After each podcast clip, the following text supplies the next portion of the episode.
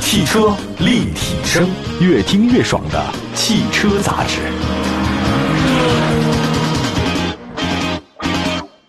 欢迎大家收听，这里是汽车立体声，问候所有的朋友们，大家好，我是董斌。今天呢，在节目当中请到的是玩点吧的主理人赵勇老师来到节目当中，赵老师你好。大家好，董老师好。我发现这个张老师也是今年年终岁末哈，这个比较忙，为了表达我们节目对你的这一年来对我们节目的支持啊，我送你个小小礼物， 我的天哪，这是真送给你的，哎，都拿到了这是故宫啊！啊，故宫故宫送给你的小礼物，呃，谢这谢董个老师，是是是一个这个邮票送给你，故宫博物院监院六十年的时候，我都这差不这不算受贿吧？其实我差点忘了这事儿， 我刚一喝水才看见。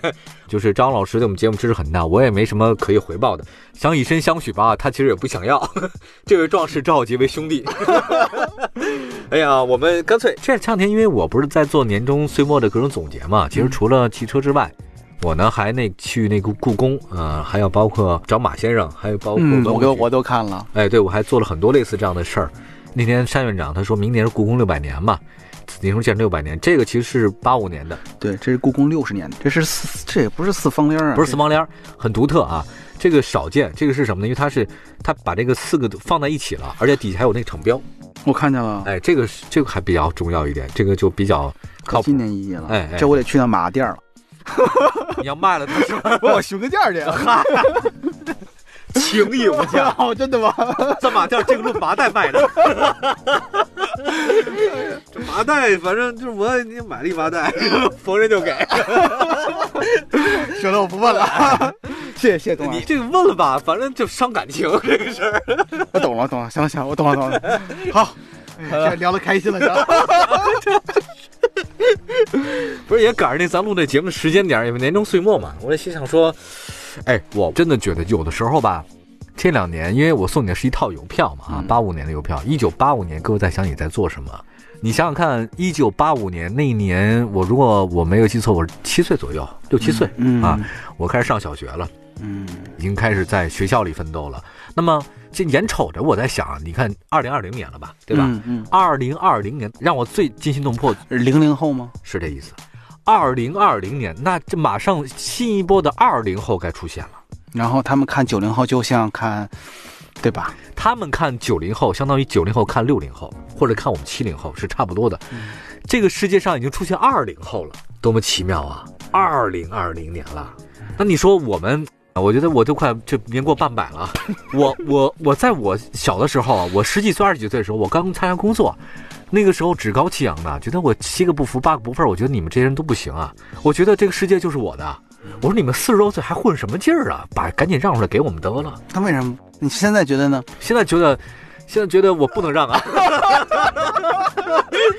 这我是不啊是这这上有老下有小的，这拖家带口的，咱甭管这拖哪个口儿带哪个家吧，这把这坑给占住了。那是这事儿麻烦的呢。我心想说，怎么哎，我怎么就老了呢？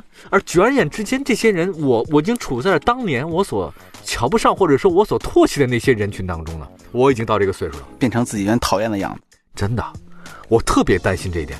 就那天，呃，你知道我的搭档吧，对吧？嗯，那天我的搭档门，啊，对对，搭档们好多呢。我说我在那个文旅圈，其实我不仅在汽车圈、啊，我知道的，在博物类、文物类还有文旅圈，我还是打卡打卡，还还可以吧。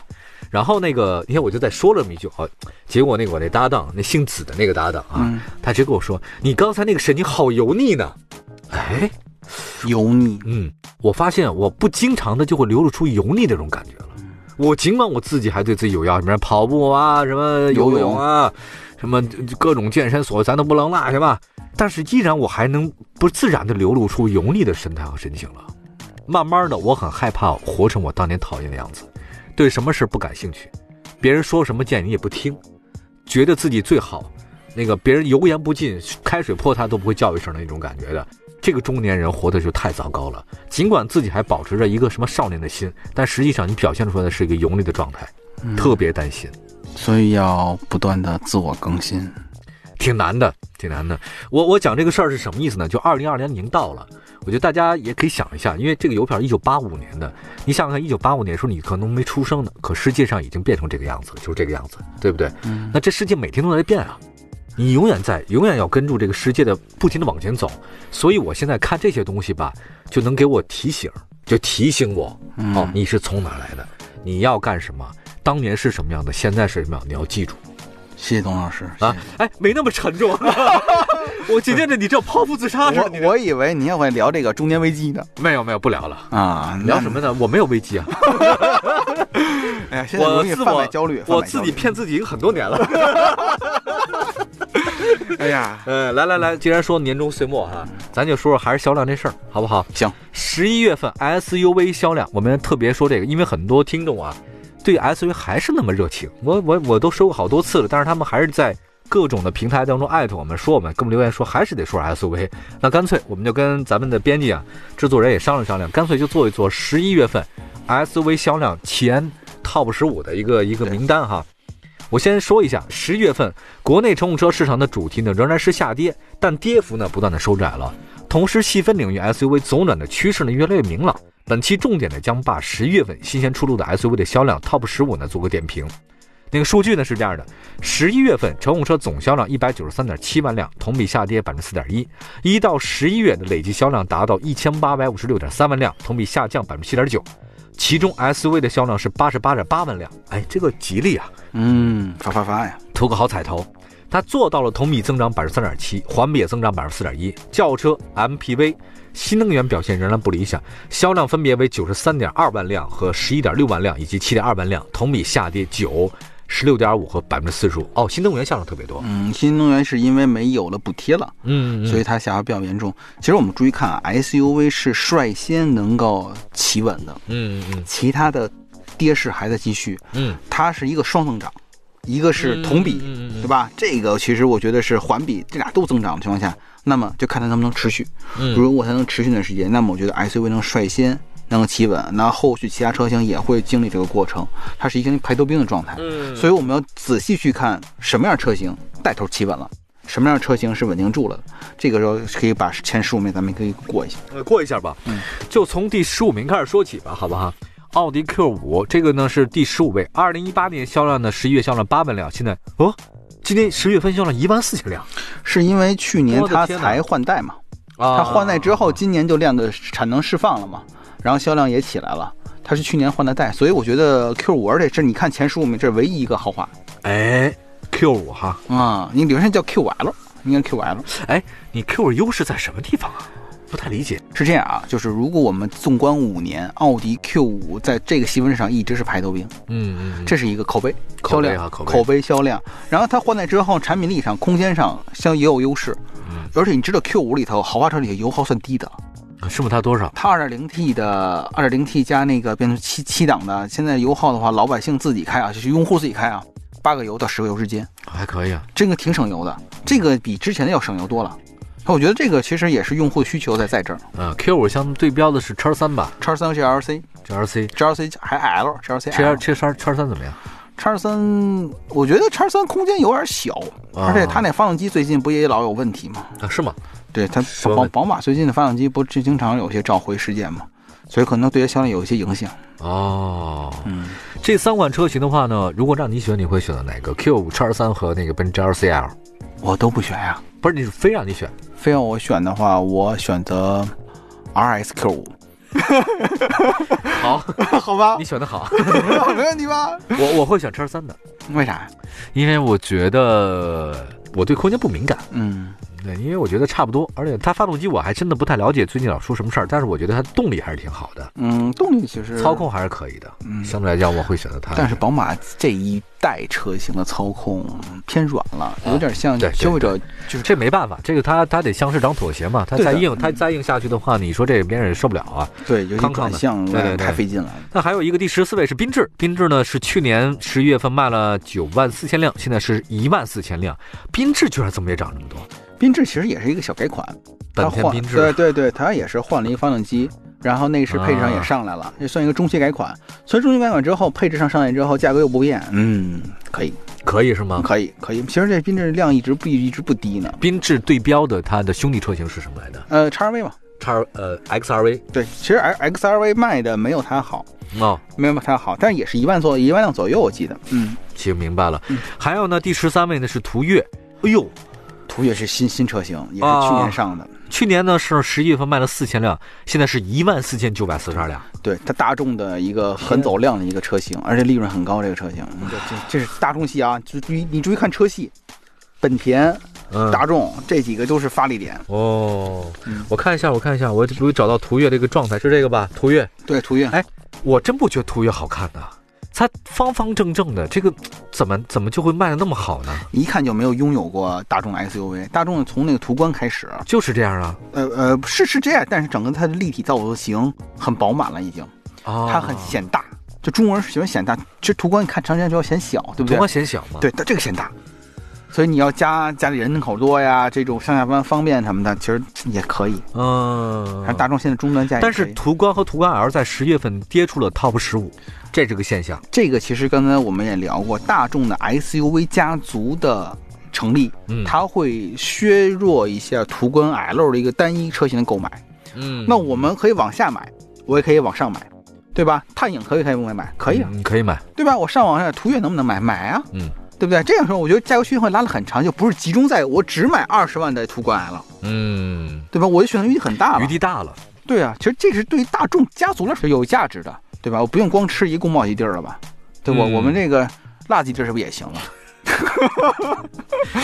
好呃吧，只有中国中国来吃什么了吧？口水鸡也可以， 大盘鸡也可以是吧？对对对，选择余地很大了嘛，大中小份儿都有了嘛。行了，行了，行了，行了嗯，是到饭点了哈。 那个，行，那个先休息一下吧， 嘉宾饿了。我们一会儿呢再说说 Top 十五当中其他一些车型吧。好，我们一会儿回来。嗯，汽车立体声，关注你的汽车生活。您的爱车情报站，会新车，私车定制，会买车，会客厅大驾光临，庖丁解车，精准分析，会拆车，大师来帮您，会用车，自驾上路，会玩车，我们都是汽车人。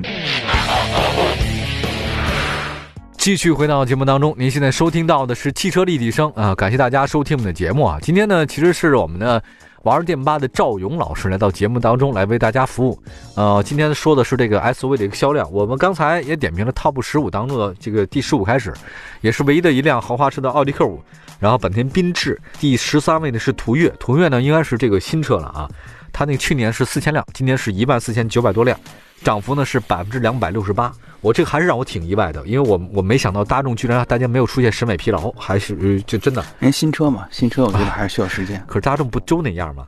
那这个话题呢，当然咱们已经说说过了，就是它毕竟是大众的车型，老百姓还是认。另外一个，它就是尽管它是套娃那种装扮，但你后来我发现，其实这个世界上，如果你太追求个性的话，你是卖不好的。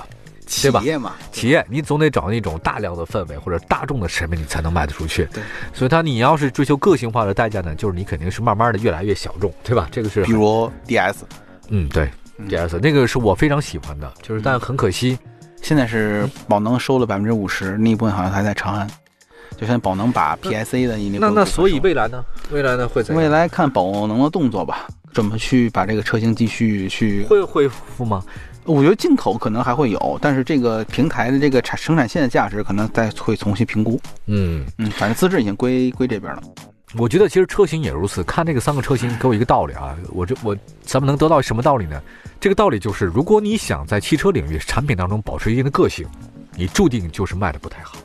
你要是想保证那种这种卖的好，你必须向大众来妥协。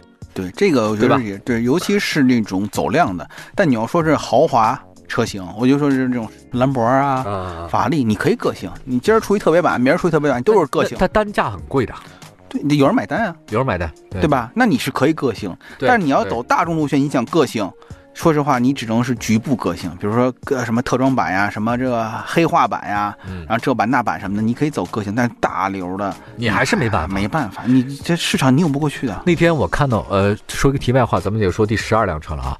那天我去了一个特别国内的高端定制的一个服装的一个企业，设计师呢是国内非常有名的设计师哦，不说他名字了哈，很有名儿。